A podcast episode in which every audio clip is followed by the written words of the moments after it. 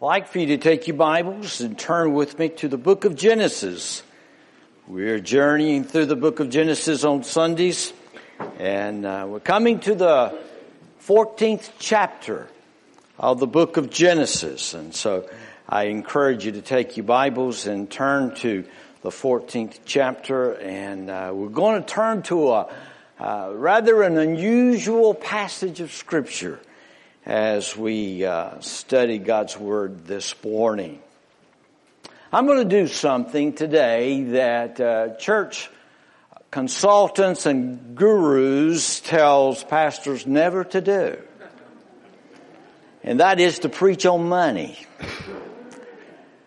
They say that if you want to keep a congregation, you never are to preach on money because that will run people away quicker than anything that you can possibly do. So I'm going against that time. Uh, I heard about uh, this young uh, rookie policeman, and uh, he was uh, being questioned and uh, instructed by one of his instructors, and they said, "What would you do if to disperse a large crowd?" He said, well, "I'd take up an offering." well. That might happen sometimes.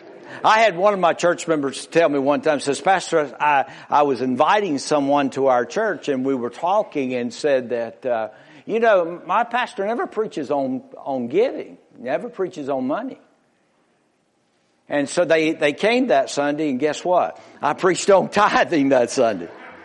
So it, it does seem that there are a reluctancy for preaching on money, preaching on tithing. I, uh, I preach on tithing for two reasons.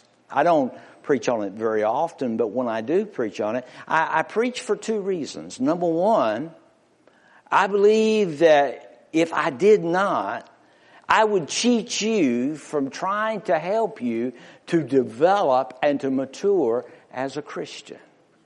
One of the greatest ways to begin to mature and to grow in your Christian life is to learn the responsibility as a believer to tithe. But secondly, I preach because I believe that God's called me to preach the whole counsel of the Word of God. And that to not do that, I would not be faithful to what God has called me to do.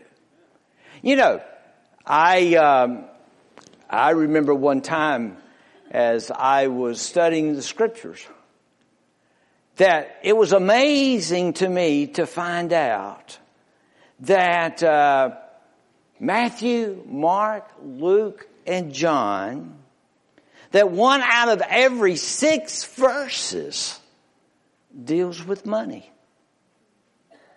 It amazes me to find out of the 29 different parables that the Lord Jesus talked about, 16 of those parables dealt with money.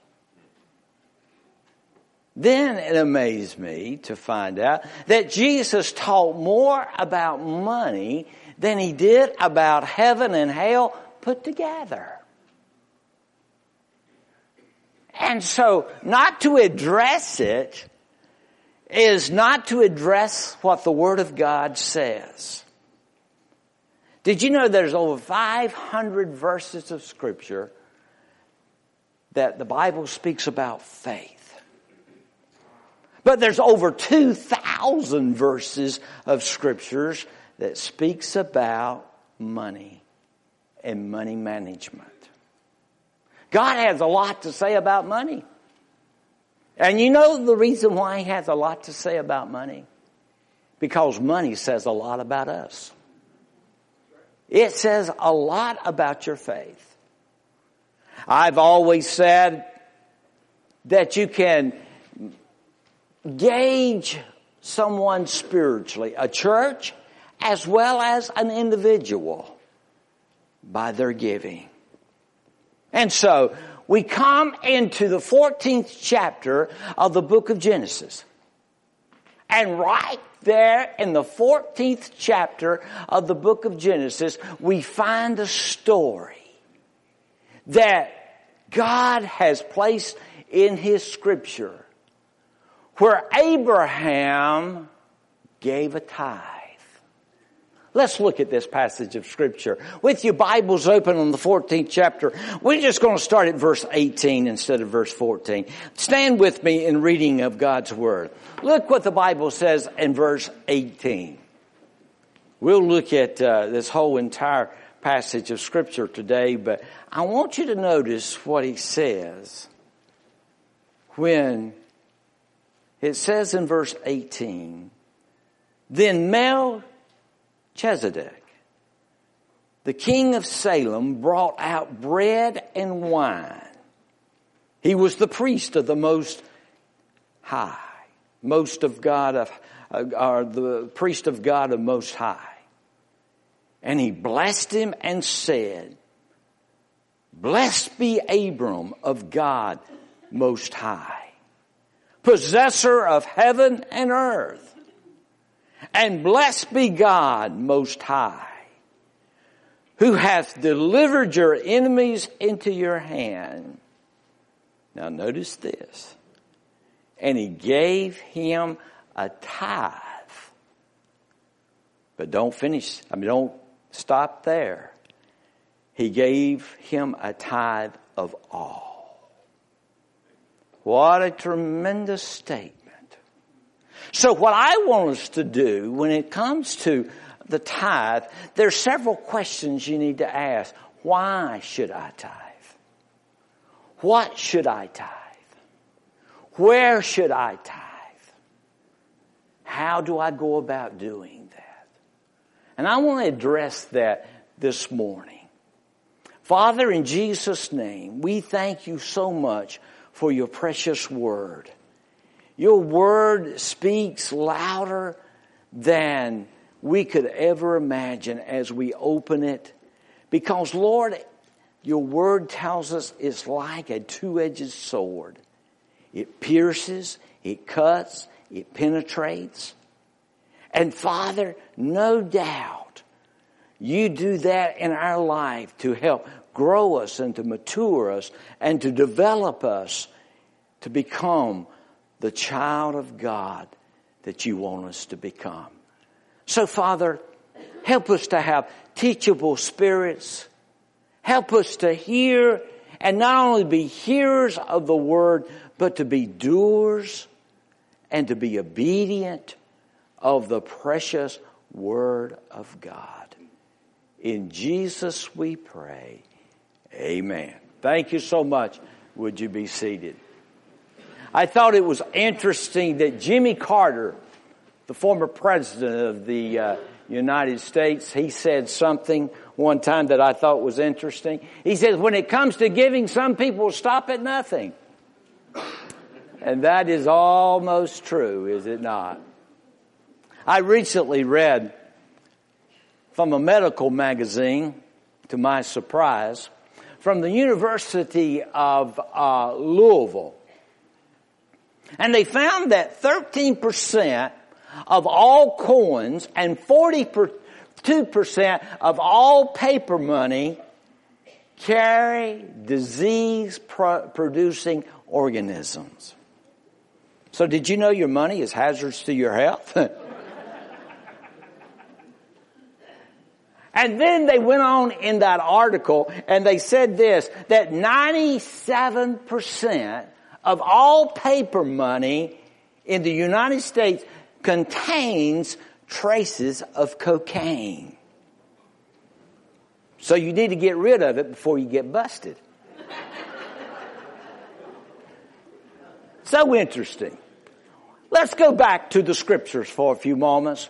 I want to share with you three simple truths about this thing called tithing. Now, I want you to listen to me. I don't want you to turn a deaf ear to me. Because I believe God has a word in store for us today. If you ever will grow to become a mature Christian, you're going to need to learn this thing about tithing. Very important in the life of a believer. It was important in the life of Abraham. First time ever recorded in the scriptures that anyone ever tithed off of his possessions was found in the 14th chapter of the book of Genesis. Three things I want you to notice. First of all, the amount that is exemplified. What should we give? And why should we give? Well, the Bible says that what we should give is a tithe. The very first mentioning of the tithe is mentioning here in this passage of scripture. Now you'll notice two things about this. Notice about what Abraham gained.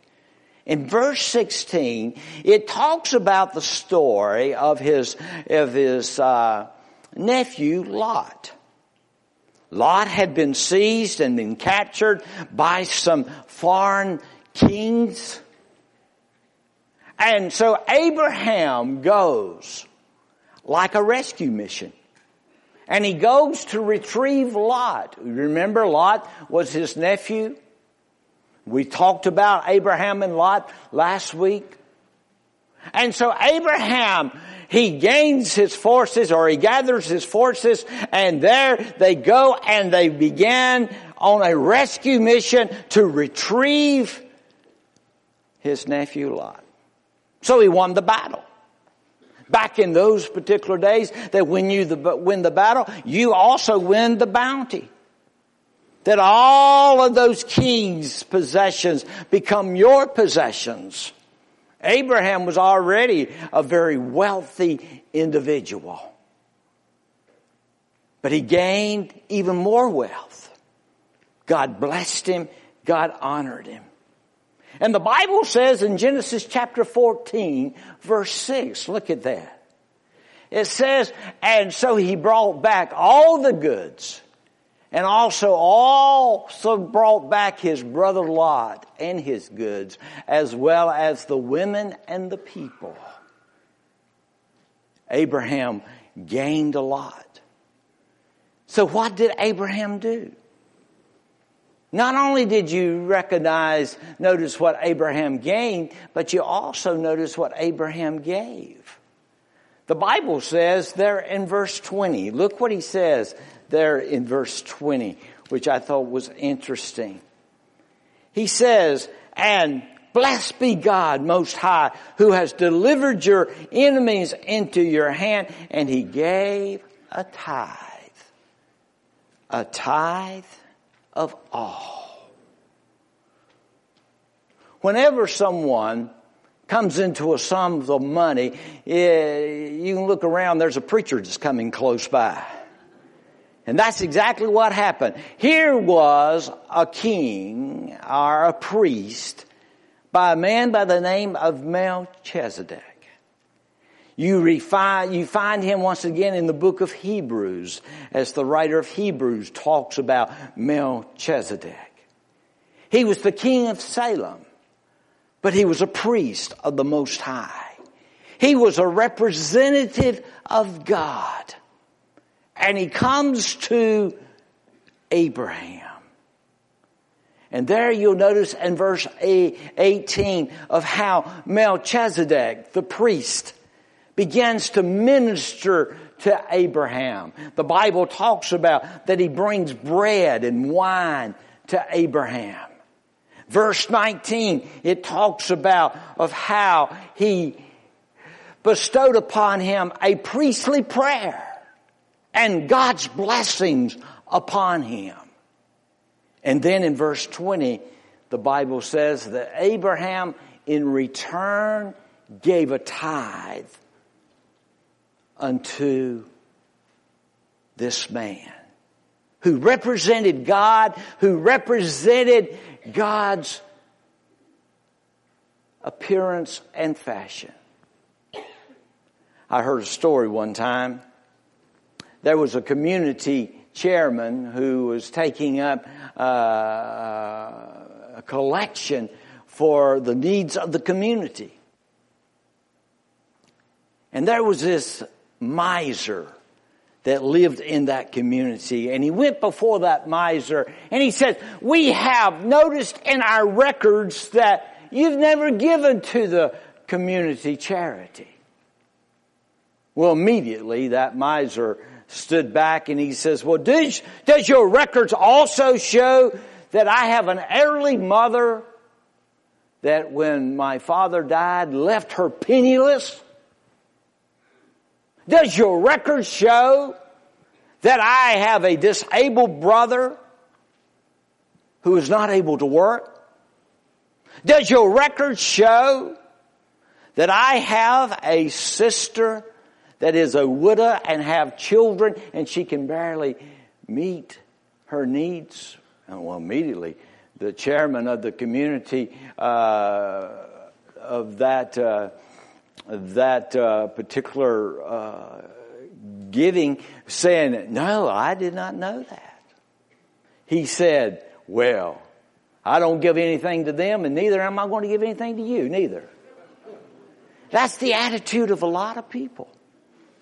Friend, I want you to understand that the Bible is very specific and it has given us a command that placed upon you and upon me that I am to give a tenth, at least a tenth of my income unto the Lord. Now, is there anyone in this church could not stand and say, God has blessed me mightily? Every good and perfect gift comes from where? Above. God has given us, He's given us the fresh air to breathe. He has given us a body to express ourselves through work and through joy and through families and through relationships. He's blessed us. So the amount that is exemplified. But let's go a step further. I want you to also, also notice the amount that is established. There is the example that I think that once was established in Genesis chapter 14. The Bible says Abraham gave a tithe. And later on we find that God established this amount as the standard of a measurement of giving. Immediately, we begin to look at the requirement of the tithe. In Leviticus chapter 27 verse 30, the Bible says that and all the tithe of the land, whether of the seed of the land or of the fruit of the tree, is the Lord's. It is holy to the Lord. Moses was telling his people that as you go and there as you begin to reap your harvest, that your harvest is your bounty, your harvest is your salary. And that you are to recognize that the first fruits of that harvest is of the Lord's. And that you are to give to the Lord. And so therefore, he brings that as a standard. In Deuteronomy chapter 12 verse 1, it says, these are the statutes and the judgments which you shall be careful to observe in the land. He gives five statutes. And as immediately as you go down to verse 6, you'll notice that one of those statues, it says, there you shall take your burnt offerings, your sacrifices, and your tithes. That you're to bring this before the Lord. Your harvest. Your giving. Now, when it came to the standard of, of uh, the Bible, it's immediately recognized that 10% of my first fruit is to be given to the Lord. Now, in light of those statistics, that I think about what is so rampant among churches today, you don't find that the majority of people give 10%. Sad to say, you find them giving far, far less than that. Ron Blue, a Christian counselor, he says the average person in the United States gives 1.7% of his or her income to a charity annually. Now that kind of surprises me, but what really surprises me is the next statement he makes. The average Christian gives approximately 2.5%. That's hard to believe. That's hard to believe that a man of God, a woman of God who loves the Lord with all their heart, who've been born into the faith of the Lord Jesus Christ by the blood of at Calvary, bought with the price that I would not be willing to give more than a 2.5% of my income? It's hard to understand. Lloyd Perry, Lloyd Perry, writing the, letting the church or getting the church on target, found a similar trend. He says the average church member contributes between 1.5 and 2.5 of the income specifically to the Lord's work. Interesting. And you know what I've also found that's interesting? That it's not always the wealthiest that gives the most. In fact, the poorest usually gives more than the wealthy. That's amazing to find that out. Surveys have found that the poorest household may give up as much as 5.5% of their income to the Lord. While the wealthiest will give the most at 2.9%. U.S. News and World Report stated that the age group of 65 and between 65 and 74 gave the highest percent of their income, which is 5.5%. The lowest age was 18 to 24 gave 1.2%. Regardless of the amount, I think it's interesting. Big or small, the tithe reaches to us as a standard for each and every one of us. Surveys show, regardless of the church, majority of Christians don't tithe. That's hard to believe. That's hard to believe. Now, you saying, Pastor, you must have been checking uh, the tithing records. I never do that. I never, never do that. See, when I preach on tithing, I want to be able to look at every one of you in the face. Eyeball to eyeball. And so I don't consider it's my business to go and check your tithing record. That's between you and the Lord. And so therefore, when I stand and I preach, I have a shotgun effect, my friend. I'm reaching all. Malachi chapter 3 verse 10, very plainly and simple says, bring you all the tithes where? Storehouse. So he tells us where. That it should be brought into the church. You say, well, I give my tithes to uh, some other charity. Well, my friend, that's not what the Bible talks about. You can give your gifts to the charity, but your first 10%, my friend, should come to the local church. Very clear. Now, I'm just going to be honest and be kind of transparent with you this morning. I'm not mad and I'm not angry or anything like that. But I tell you what, it kind of takes me back when we have a snow day. And it's almost as if we don't even have an offering that Sunday. Because you never, you never recover from that offering. One of the hardest decisions I have, and I don't understand why the Lord ever allows it to snow on Saturday night, but it seems like it always snows on Saturday nights. And one of the most difficult decisions of mine is to counsel the service on Sunday morning. I'd rather do anything than to counsel a service on Sunday morning. But I know we have a lot of elderly people, and I don't want to put anybody at the risk of possibly getting hurt. And that's the reason we do that. But I have faith in my congregation that when it comes to following Sunday, they're going to make up their tithes. But some people have the idea of thinking that if I don't go to church, I don't have to give my tithes that Sunday.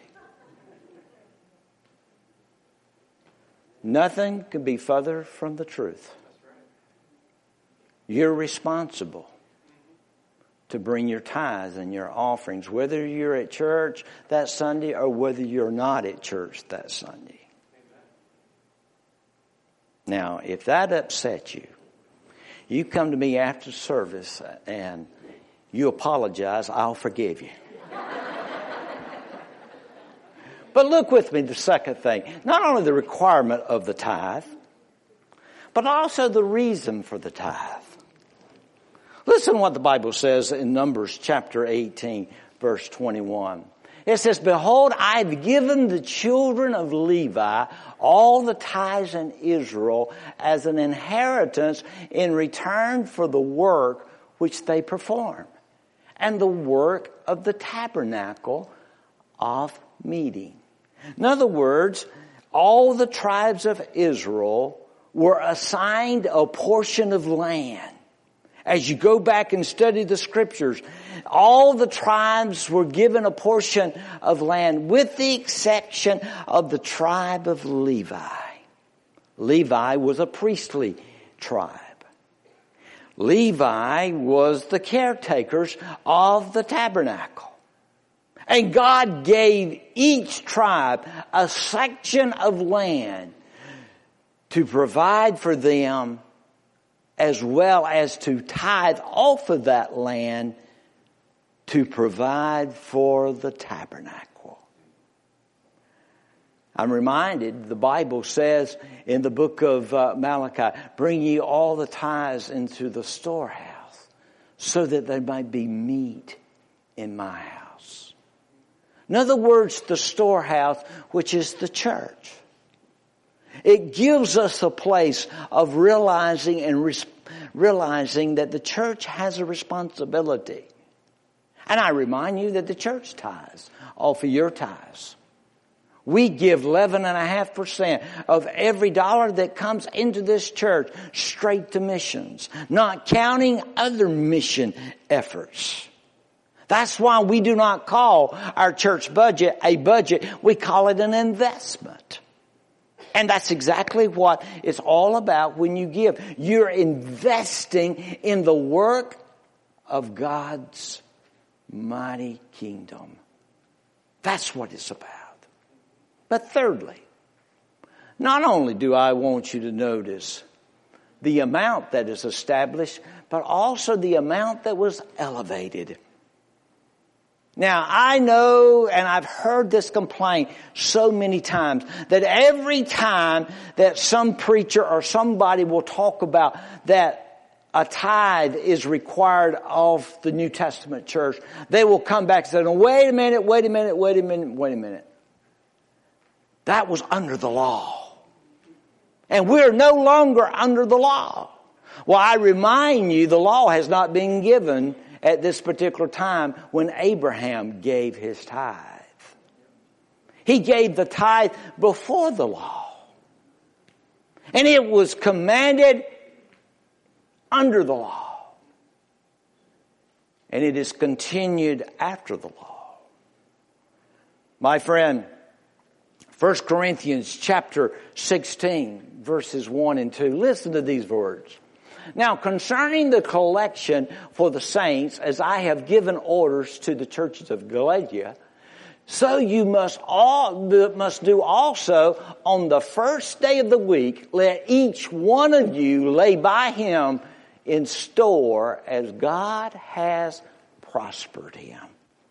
As God has prospered him. I heard a, uh, or read about in a church paper that there was a church in Oklahoma and they got up one Sunday morning and they said, listen, we believe that if you'll tithe, that God will bless you.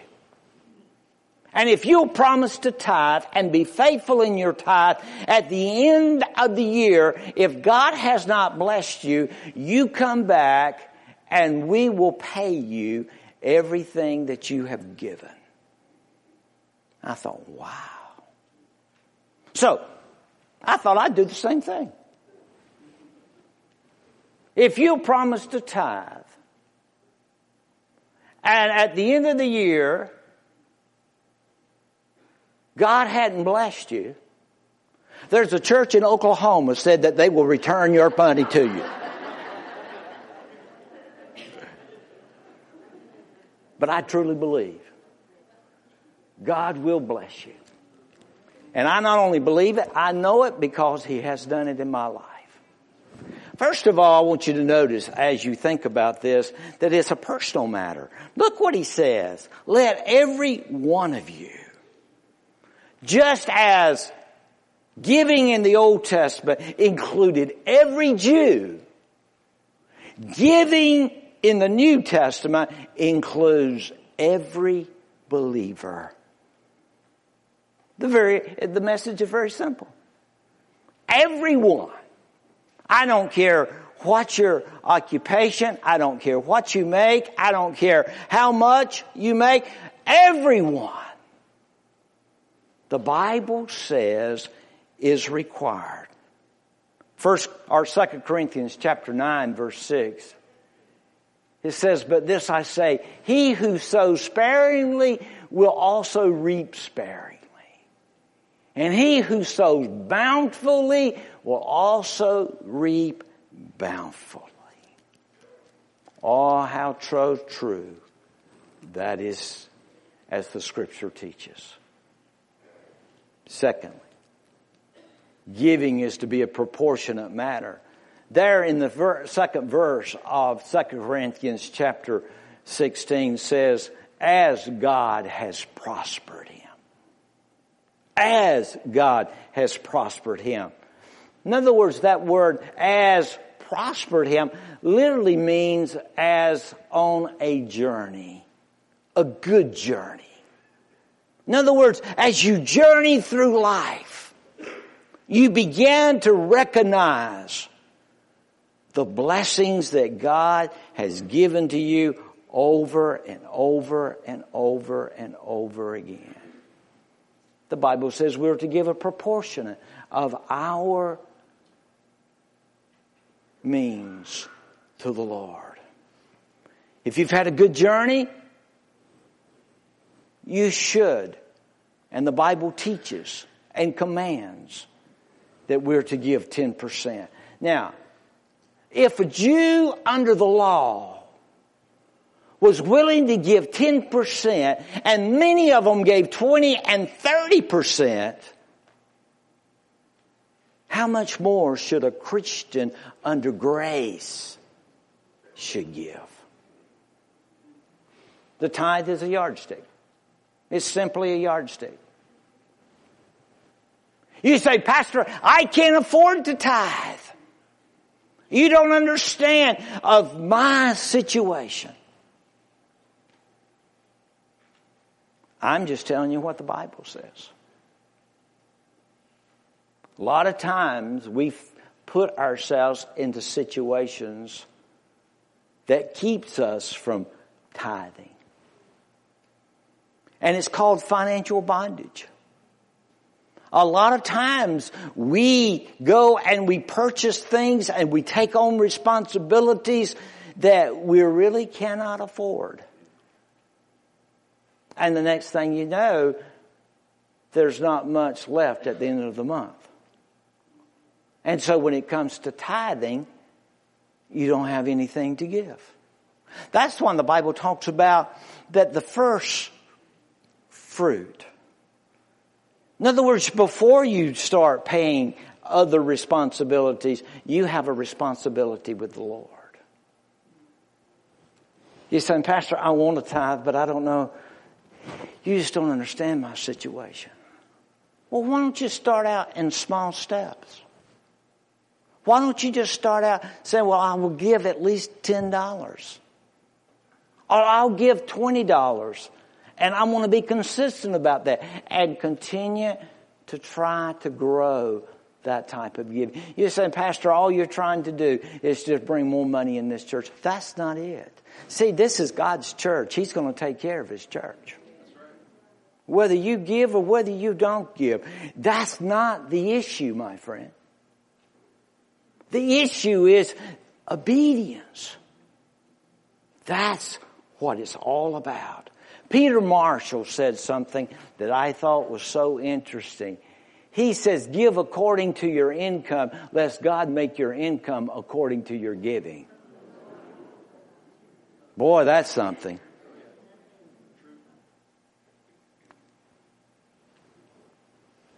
What should a Christian do? He should tithe. He should be faithful. Malachi chapter 3, and I've referred to those scriptures, but I want to refer to them once again. Verses 8, 9, and 10. Listen to what it says. Will a man rob God? Would you believe somebody would do that? I remember one time during uh, vacation Bible school, there was someone that, uh, and it wasn't in this church, it was uh, at, at, my former church. We had taken up an offering among the, uh, among the children, and it was going toward missions. And uh, unfortunately, when they took up the offering, they had put it to a side there on the table. Instead of going and locking it up and counting it immediately like they should have. Somebody came by and stole all that money. How, how, how sad. How sad that somebody would, would attempt to do something like that. They took the money of those precious little children that they had given toward missions during vacation Bible school. Who would have ever think of such a thing like that? But yet the Bible says that if I don't tithe, the Bible says I become a robber. He says, You have robbed me. You say, In what way have we robbed you? In tithes and offerings. And then he says something that scares me to death. You're cursed with a curse. You're cursed with a curse. Some people wonder why they can never get out of financial bondage. Some people wonder why the car constantly breaks, the wash machine always fails, something always happens. Could it possibly be? You've been cursed because you have not been faithful in your giving? The Bible says, For you have robbed me, even this whole nation. Sad to say. Heard about a guy one time. He and his wife were married, and when they got married, she had this uh, pet cat. And, uh, oh, she loved that cat. But the guy didn't like the cat. And the cat didn't like him. And they were always coming in confrontation. And, uh, one particular day, the wife was gone. She had gone shopping or something. And he and that cat had this major confrontation. He says, I'm going to get rid of this cat once and for all. He goes and he ships that cat to Africa. She comes home, she cannot find her cat. She's all upset and he's starting to feel bad. And he says, uh, well, honey, he wanted to make sure that she would never suspect him. He says, honey, he said, I'll tell you what I'll, I'll do. I'm going to put a reward out for that cat. We're going to find that cat. And so he, big ad in the paper that I'm going to give $5,000 for that cat reward.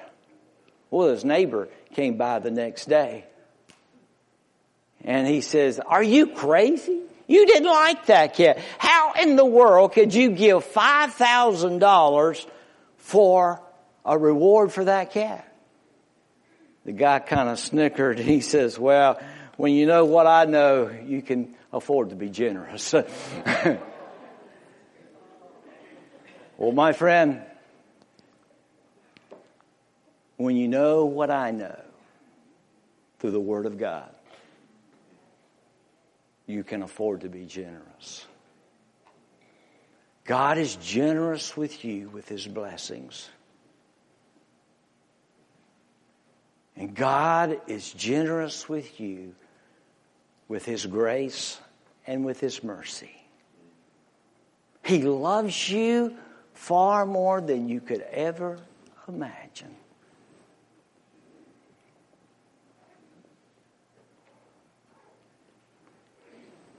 How much do you love him back? The Bible says, if you love me, you will keep my commandments. And I believe one of the best ways of expression of love is when that offering plate goes by, that you exercise your faithfulness. You exercise discipline. You exercise your expression of worship and love and obedience as you place that offering in the offering plate. It's tax time, is it not? Good way to measure how faithful you are is that when you begin to look at your income and then look at your giving. Does it amount to the 10%?